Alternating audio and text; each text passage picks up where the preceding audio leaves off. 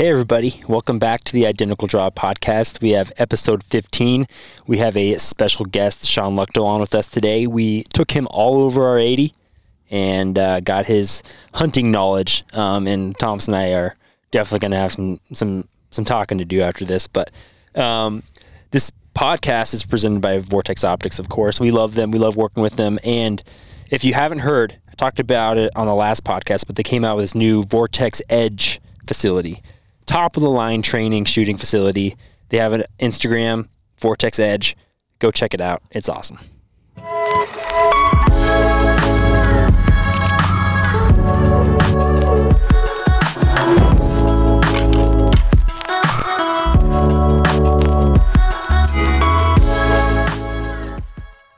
Okay. Well, like I mentioned in the intro, we have Shawn on as a guest. Shawn, introduce yourself. People probably know you. I am Shawn Luchtel with Heartland Bowhunter. I appreciate you guys having me out here today. I've, it's been a couple years since I've been here, but it's changed tremendously. Looks Yeah. awesome. Yeah. Yeah. Um, we've, I mean, I was actually thinking about it in the car. We met Shawn officially um, 2016. We went to uh, Heartland Bowhunters Film School. And I don't know, just different things have, we've crossed paths. Shawn was like our uh, internship, um, like mentor for a fall when we were trying to, basically it was a it was a perfect plan. We were like full time students at our college, and with the help of Shawn, we didn't have to like have any in person classes. It was awesome. Uh, we just hunted all fall, um, and still got twelve credits done. But um, yeah, we've just we've gotten tons of inspiration. So much of what we're doing um, on this Kansas 80, we've learned from Shawn and the guys at HB, and uh, even film wise, like from from the beginning that film school, me and Nate decided like, hey, these guys have high quality footage, and we want to we want to like replicate it in a lot of ways, and just like I think it sets them apart, and uh, companies notice like high quality like photos, video. That I mean, it stands out, and that's why um, that's what's gotten you so far, Shawn. Basically, Shawn's a lot of the reason why we're sitting on this Kansas 80 and just have such a huge inspiration. But Nate, do you have anything to? Well, kind of what we talked about on the film side, which this is all going to be a Kansas 80 episode. But we have had a lot of different guests here. We had the QDMA guys, which is now with the whole Deer Association thing. Um, we had them come through the first year we had it with, uh, there goes Leroy's truck. Super side tangent. Hey, move your dogs off the ground whenever you want. Thank you. Uh, Yeah, we're sitting outside our Kansas 80 shed, and yeah. our neighbor who uh, owns the dogs that are always running on our ground just drove by. Yeah. So I just saw com- the dogs too. Yeah, that Yeah. completely derailed my conversation. where's I where's I going with that? Oh, we've had a lot of guests to the 80, Yep. and uh, but we haven't had any hardcore bow hunters. So we're like, oh, let's just hit up Shawn because we the first year we killed two bucks. This last year, Spencer was the only guy that took a buck off this ground during rifle season, and we hunted it really hard. And we we've had great bucks to chase, but the hunting has been tough. Um, access stuff, figuring it out, doing food plots, learning all that. Um, so we wanted to have Shawn down here because, I mean, you've been managing and hunting private land for whitetails with the bow for a Long time, about 20, 20 years or so.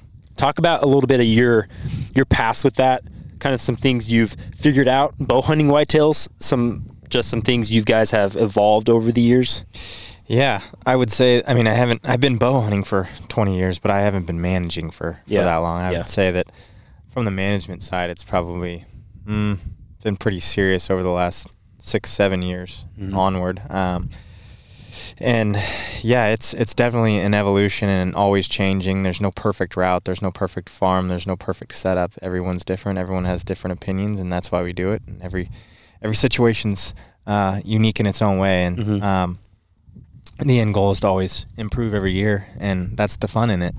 I think uh, setting foot on here um, as a bow hunter is is a is a really cool experience, just because it's it's a, a little bit smaller track. It's not the Mhm. smallest by any means, um, but it hunts really big, and that's that's what's cool about it. It's got so much cover, so much diversity, and you guys have already set it up a very in a very very good way. Um, there's just a few tweaks I think that you guys can Mhm. obviously make to to improve it, and y that's like I was saying, that's the beauty in it. And I think, uh, yeah, I I hope uh, today was a lot of knowledge for you guys to Yeah. to making that that next step and and doing some things to improve it more. Um, the cover, like I was saying, was just phenomenal, and I think improving that even more if, if possible, which I think you can through fire and, and some timber, as you guys were saying, um, and already knew. Um, I think will will help things here. Yeah. So, I mean, people have.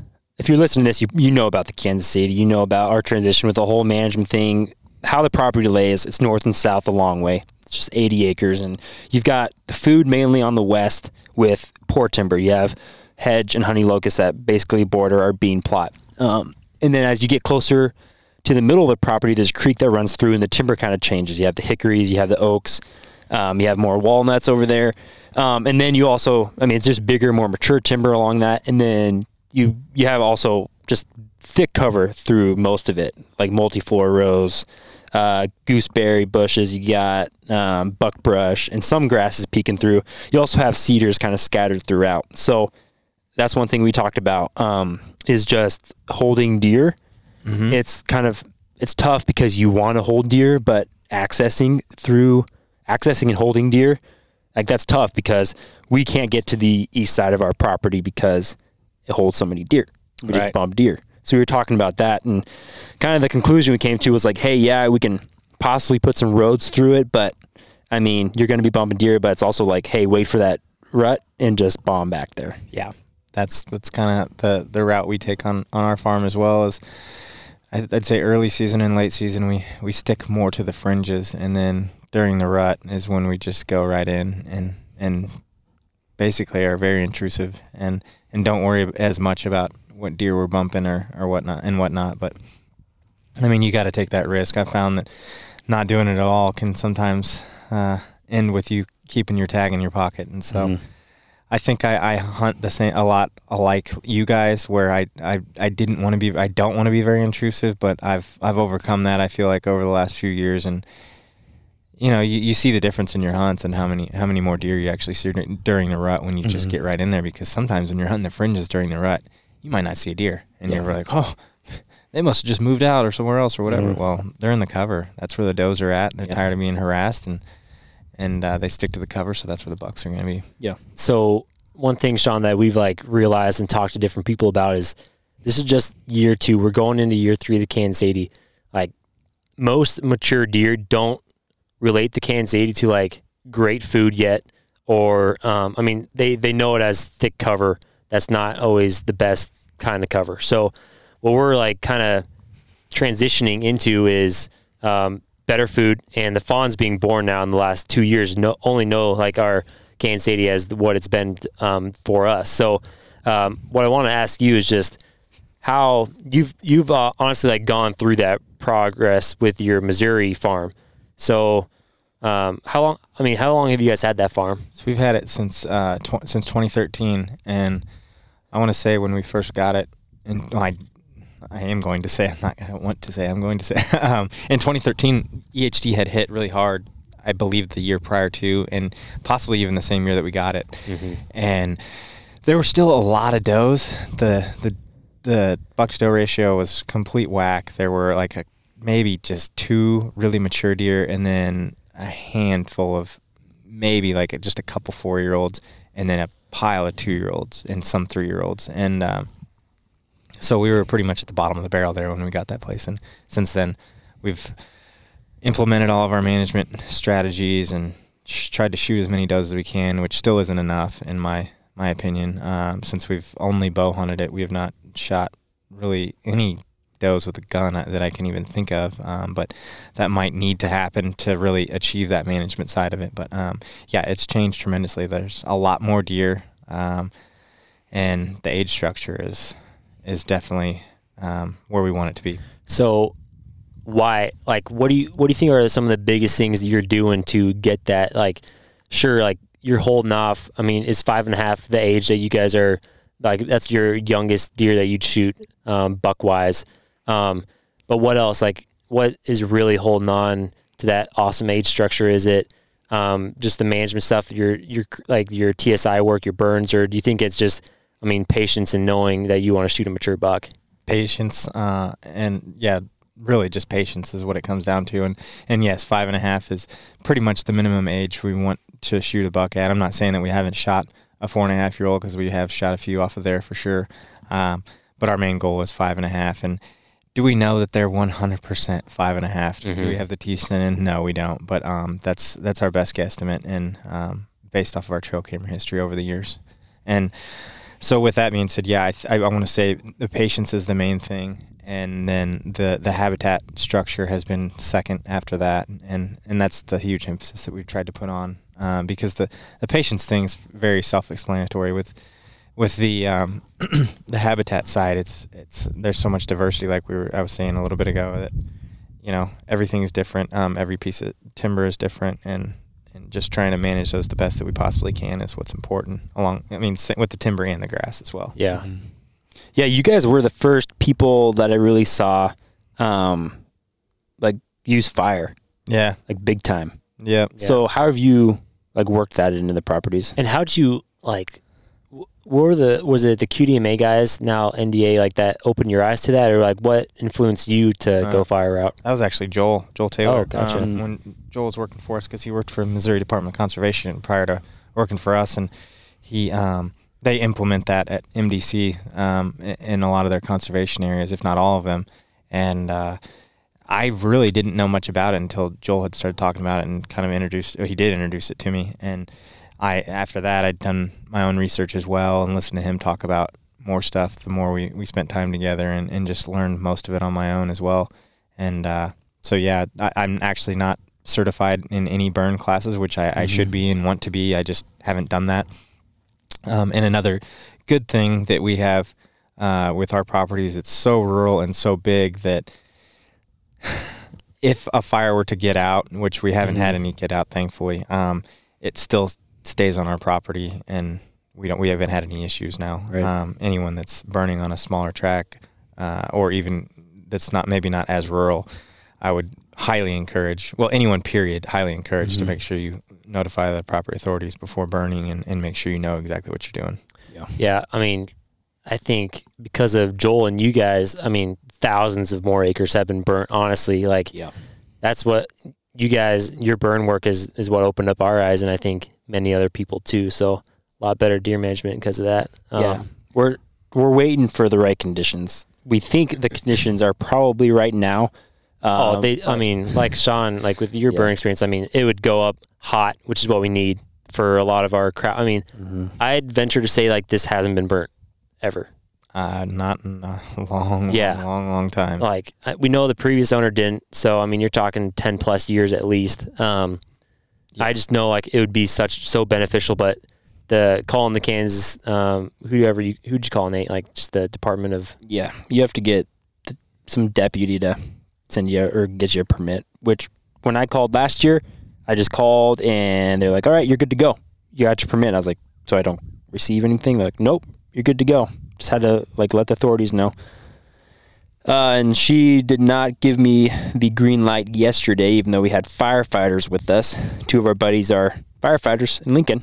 Uh, so, and I mean, I understand if it's dry. Yeah, you got to worry about fire getting out of hand. But the Kansas 80 it is just, it holds moisture. And I mean, the soil's, I mean, damp still after a week of dry and like higher temps. So, but she doesn't know that. So it's like, whatever. I'll, I'll listen to you. yeah we'll be patient but it needs to happen somewhat Yeah. soon Yeah, and I understand that from their perspective. They don't they don't know your, what your experience level is. Right. Everyone's different on that end, and they have no idea. It's some. I mean, they have to basically assume that you have no idea what you were doing. Right. yeah And with that being said, they, they it has to be absolute Yeah. perfect conditions for them to give you the green light.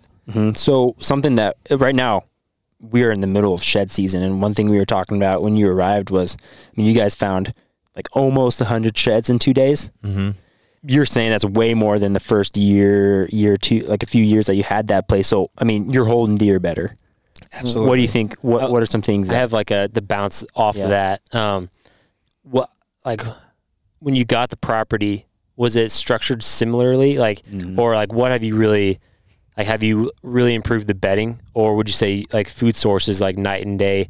Um, and that probably, I mean, Mhm. goes hand in hand with finding more sheds. Yeah, uh, and first off, something that just uh, I just thought about was um, this is actually this is my dad's farm. It's not mine. Mhm. So um, I got to give him credit. Thankfully, he was able to purchase that farm. Yeah. Um, otherwise, I wouldn't be able to do the things I do on it. And um, yeah, so uh, when we first got it, I'm not sure exactly. It was bank owned, I believe, the year prior to us, and then prior to that, it was a, an individual that had it for, gosh, I don't know, 15, 20 years. And um, anyhow, I don't know what happened that year when it was bank owned. I know the guy that previously owned it. He he did practice a lot of management on his own, um, but who knows what happened when the bank owned it? If and then I know EHD had hit, so it wiped out a lot of those deer. Mm-hmm. Um, but yes, food and habitat I think pertain to why there are there's such a high deer density now. And I was telling these guys earlier that it is such a it's a blessing and a curse uh, when it comes down to hunting. You know,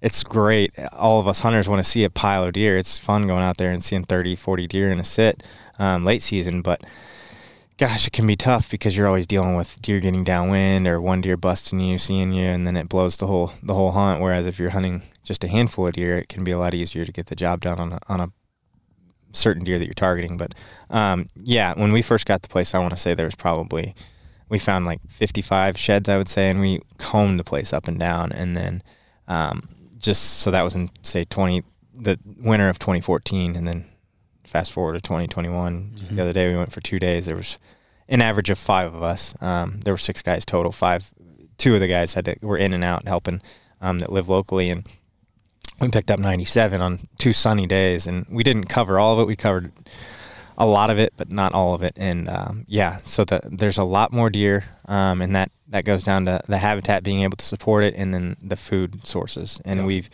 when we first got it, I would say that the year prior to, or the years prior to, no one left standing food there, and so late season those deer were pretty much just um, left with whatever sort of native browse they could find in the woods to, to live off of. But with us leaving, you know, gosh, I would say we leave around 12 to 15 acres of standing food or along around that whole 900 acre piece, and that definitely helps. Um, and then with the native uh, food sources through burning and, and the promoted habitat, that helps give them more food and Mhm. um, just bedding and cover in general to support that that type of herd. Right.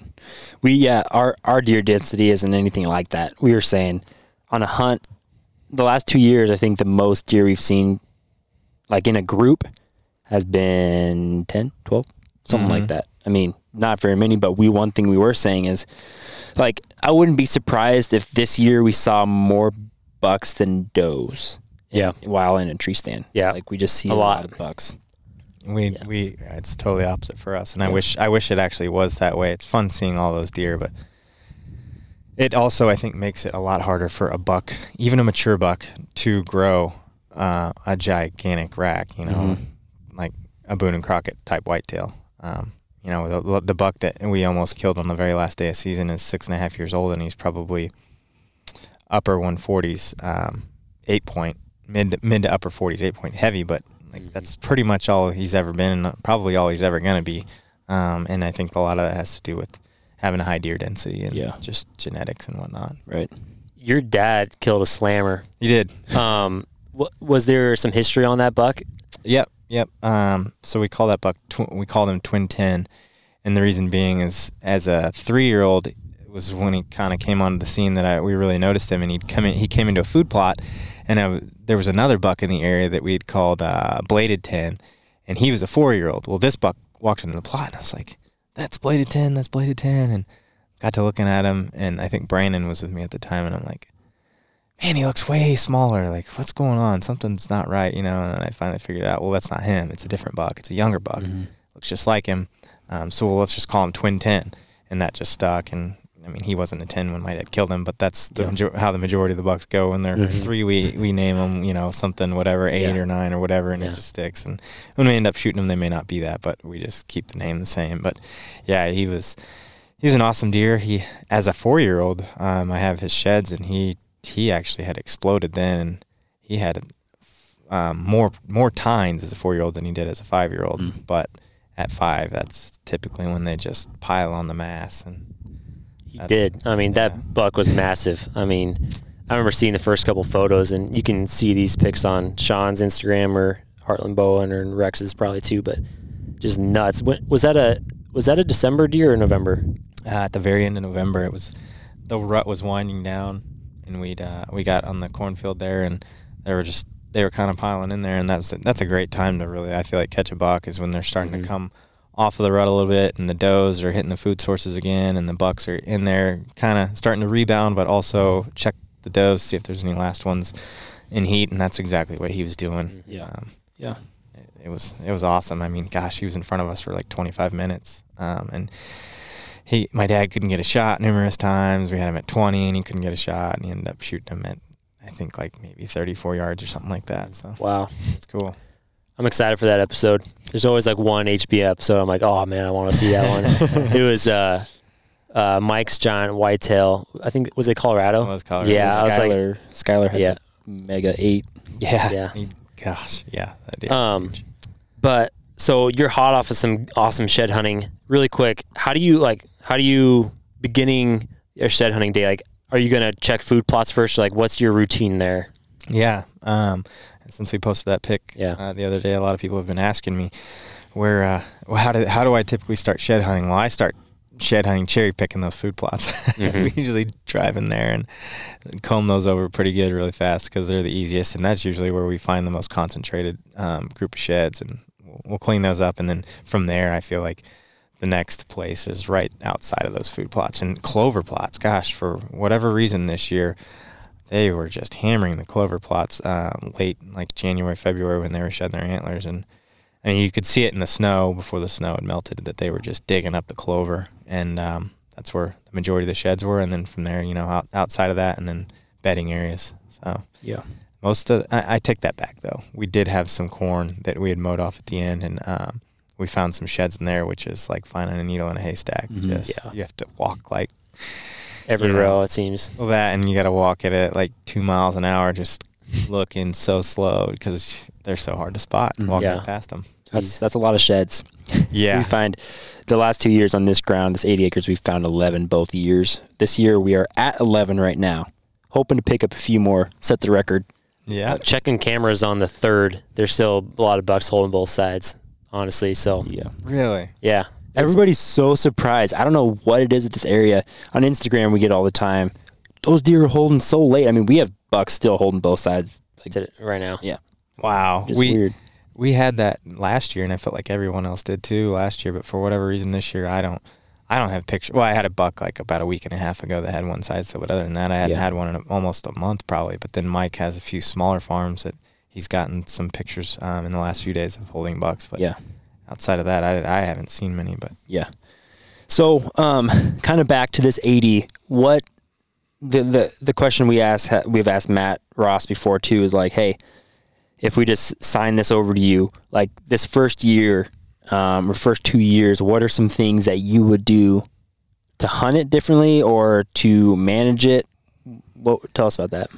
Yeah, I the biggest thing that I noticed that I was um, that I would do if I if it were mine right away is uh, inside of the the bean plot over there, the the two acre bean plot. Mhm. Um, there's an old road that you guys were showing me that uh, the previous owner had through there, and so it's already basically kind of open in there. You don't have only have to clear out a few few trees, and I would put in a green plot, particularly clover, just inside. So it's probably within hundred yards of the the beans, and I think that would be a just a slammer spot for for the middle of October and catching a buck just um, maybe right right before that pre rut or during that pre rut stage. You know, chowing down on clover Mm-hmm. or even just hitting scrapes. Um, I think that'd be the perfect spot because you could slip in there and Yeah, it's not too bad on the access side of things. And I mean, it'd be easy. A lot of the area's already open. It's knocking out a couple cedars. You got maybe one or two honey locusts in a hedge, but I mean, quick work to.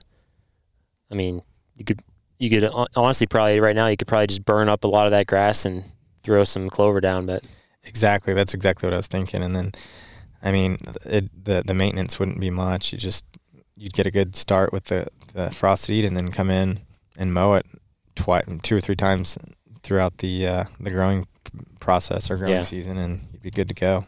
uh, what I mean, what's the purpose of mowing down clover? I do it, but I only do it because I see you guys do it. Um, weed invasion, um, basically, and it actually promotes the clover some um, if you do it at the right point, and typically right before rain. So if you could go in there and say, I don't know, late May, and uh, when that clover's starting to head out, and and you might have some grass or weeds starting to come through, you top off that clover, just the, the head, and then you get a rain on it. It'll just boost that clover up, and it'll help choke out any other uh, all the weeds. Not Mhm. all of them, but a lot of them, and so that helps. If you don't, you're you're just going to have a lot more weed invasion, and then it, they're going to head out and drown out your clover from sunlight, and then Gotcha. it's back to whatever else is growing in there above the clover. Yeah.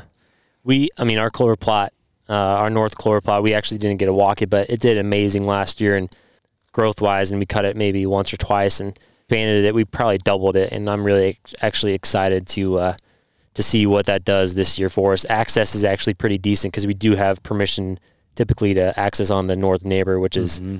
we actually turkey hunted on that neighbor's ground, and he's been he's Yep. been good, and he lets us just, I mean, quiet as all get out and just right into the 50 yards into that clover stand. So I think eventually here soon we're gonna have a buck drop down that clover plot. Yeah. So he deer hunts too, right?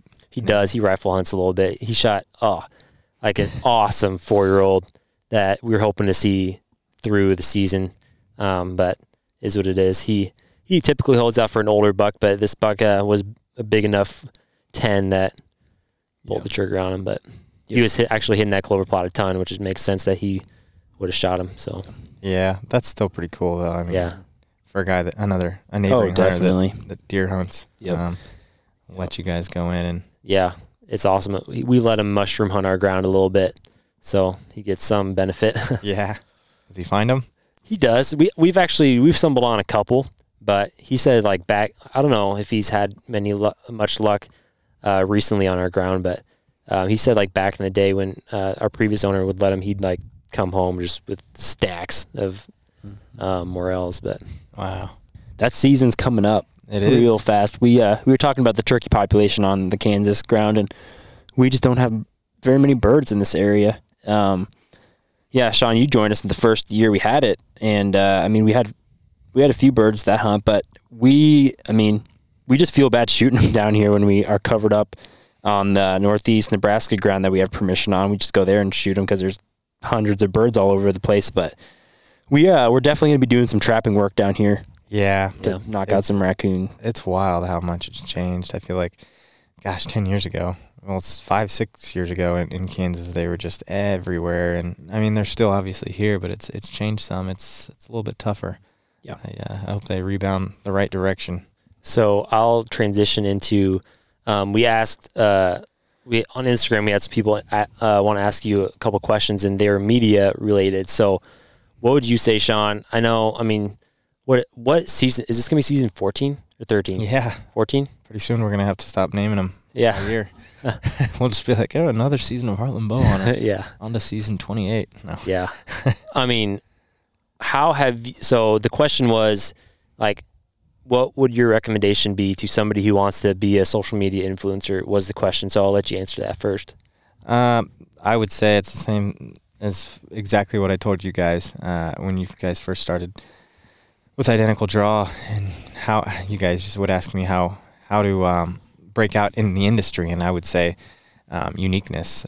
Set yourself apart from the rest. You got to be different, and the answer to that question is not in my head because Mhm. you know every. every everyone has their own way of doing things and if i had the the golden key to that door i would be opening it right now you know. We have a good following but there's always room for growth and there's guys that are way bigger than me um, that have set themselves apart and, and done um, things that are different. And so finding your niche and just what you what sets you apart from the rest um, will definitely help you succeed and get there. I mean, that's it exactly. I mean, and just the last, I feel like the last five years has just been like an absolute boom, like of like outdoor hunting media that have like almost eaten up all the niches. Like it's there's the hunting public like post every day, um, like hunt.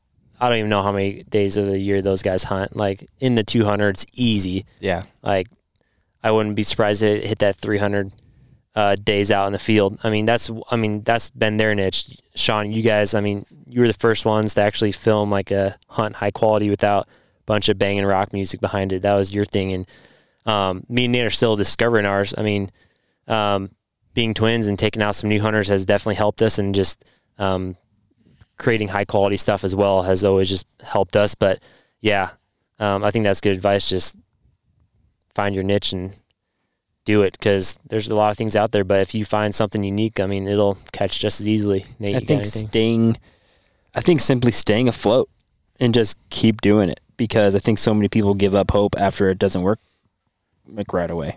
And if you're just out there grinding, people are eventually Yeah. gonna. if you're doing things well, yeah. people are eventually It's, gonna uh, catch on to you. But It's really important. Actually, me and Nate have like started this new uh, Let's Hunt endeavor. It's like a new brand that we're doing for new hunters. And um, even though we're somewhat established with Identical Draw, it's actually pretty crazy uh, and unfortunate how many people uh, in the hunting industry aren't like Shawn, like willing to help you improve. We've had even recently, but since the beginning of ID, like four or five, six years ago, we had many like people like typically like older guys in the industry like saying like no chance, like money's eaten up. There's no hope for another media company, and um, we're I mean slowly proving them wrong. And I think um, there's we need a lot more like mentors like you, Shawn, that are like not gonna just. I mean, we came to you and we had nothing. Like we didn't know we had a camera that could film, and you like were still positive with us and have always kind of pushed us along the way. But I wish that that was more common in the hunting industry because it. Yeah. Fortunately, it seems like it's not always that way. Yeah, I mean, just the other day I had a call with somebody about let's hunt. Just like, um, we, I was just basically telling him what we're going to do about it, and he just, I mean, he didn't answer my question. He just told me how it wasn't going to work and that I didn't have enough money. I was like, well, well, if I would have like taken that advice from people early on in Identical Draw, like that would have never worked. So I'm like, ah, I, I just don't know. It's just so like having somebody positive like you. I mean, we've bounced off like, I mean, content questions, video, photo stuff. We've like hunting, just general advice. I mean, you're here now giving us advice, and then I mean the whole sponsorship side. Yeah. I mean, that's that's really awesome of you, but we need more of them like that because I feel like it is cutthroat. So people finding advices. It is very It's cutthroat, tough. and unfortunately, there's there's people in the industry. You'll find them in any any industry. If they see you as Mm-hmm. a threat or competitor, they're gonna they're gonna want you to think that you can't succeed. So, um, yeah, you got to keep that in mind. Mm-hmm. Yeah. and Yeah. um, I think, like I was just saying, you know, find something that to differentiate yourself from everyone else. I truly believe. I told these guys earlier at lunch that I think that they have. Uh, whenever you guys uh, came out with this idea, I didn't. I, I'll just speaking candidly, I didn't think much of it. I didn't Mhm. think any one way or the other. I just was like, oh, you know, that's a good idea, probably. Um, we'll see how it goes. But the more that I paid attention to what you guys were doing and thinking about it, like the more I'm like, man, I wish I would have thought of that. That's a great idea. It's a great concept, and I think it's a it's um, what this industry needs, and this is what the industry has always wanted. Is especially companies that are trying to build their own brands. Um, they're always looking for more hunters, new hunters to be introduced into the the Right.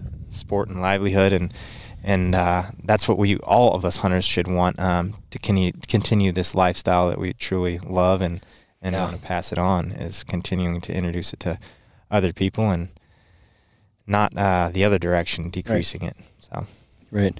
Well, as far as uh, anything else on here for hunting, um, I don't know. We we we talked about it how this year we just neither Thomas and I both didn't fill tags. In the first year, we both killed tags, and it's like I feel like even though we didn't kill things this year, we learned more. Yeah. I mean, we were just absorbing, and like this year, management wise and also hunting wise, we're just thinking about it. from we actually had a views. plan this off season. Last off season, we Yeah. were still running around with like our heads cut off, like wondering Yeah. what to do. We, we almost couldn't focus, Yeah. but we were like able to focus this off season. We after hunting it for a second fall, and we're going to learn a heck of a lot, um, and maybe even change some things we've done. But um, I actually feel like we might start reaping some benefits, like in, on a small scale, like Mm-hmm. from what we've learned, some changes we've made. oh yeah, yeah, Yeah. you guys are figuring it out, and it's cool to see you guys evolving. Um, it's awesome. Yeah. Well, Nate, you got any final things you want to? all I want to know is uh, I want to hear about some of your if you have spring plans, um, and then I don't know if you already have some fall stuff. That's far off, and I we haven't even really thought about that. But I'm dabbling in fall as Yeah. far as spring goes. I'm, I'm hunting Missouri, Kansas, and I don't know, maybe Nebraska. Like that's always that's kind of my my norm all the time. But I am for sure going to Wyoming, which I've never done Mm.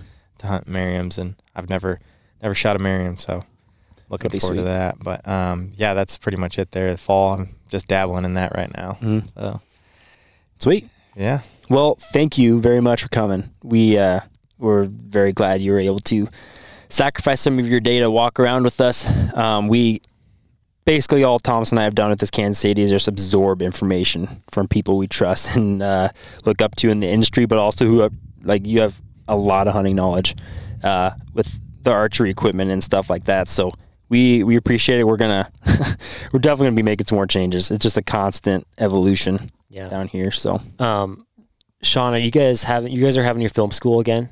Is it You- maybe? I think so. We're having a film school, but we may turn that into a land management um, film Mm. school. We're still up in the air on that. So we're for sure at least having the film school side, but it may we may put a twist on it and yeah. actually have that at um, at our farm. But we're we're still in the works with that Are- one. Is it? I mean, is it application open? Like, are people able to sign up? No. not yet. Um, but look for that coming soon. Okay. We're pretty. Yeah. We're kind Yep. of a, a little bit behind on that, but we're working on that as as we speak right now. Gotcha. Well, yeah. I mean, that's uh, basically how me and Nate got started. So if you're interested in learning a lot of management stuff and um, film and meeting um, some awesome guys to help push you forward, like they did me and Nate, you should definitely check out whatever yeah. Is going on this summer with HB. Where are you guys at? Outdoor channel, YouTube, Instagram. We are on the outdoor channel uh, Thursday nights at 9:30 Eastern, all over social media, um, any platform you want to find us on. Um, not so much on Twitter anymore, but um, everywhere else: Facebook, Instagram, YouTube, the whole nine yards, Roku, all of it. But yeah, I appreciate you guys having me out here. It's Mhm. awesome to see what you guys have turned this into and where you're headed with it. I think you guys got. I've always said it. Both of you guys have great heads on your shoulders. Your brothers, twins. I mean, can't ask for anything Yeah. more than that. It's been a blessing since the beginning, but Hopefully, uh, I'll uh, shoot a buck over the clover plot we're going to make in the next few days, and I'll send you a pic this time. you guys have full strut dropping again this Oh, spring? yep, yep. We'll have full strut dropping here in a Pretty few soon. weeks on Yeah. YouTube. So look for That's that. what. Ooh, that's what got me. That that is the first time I saw Heartland Bowhunters season two. I was watching one of those. I could still remember the intro. Rain dr- dropping off the barbed wire fence. Yeah, Oh, that's yeah. that's what I that that was my first experience. I was like, I need more of this. All right. Well, thanks, Shawn. Yeah, thank Thanks, you. guys.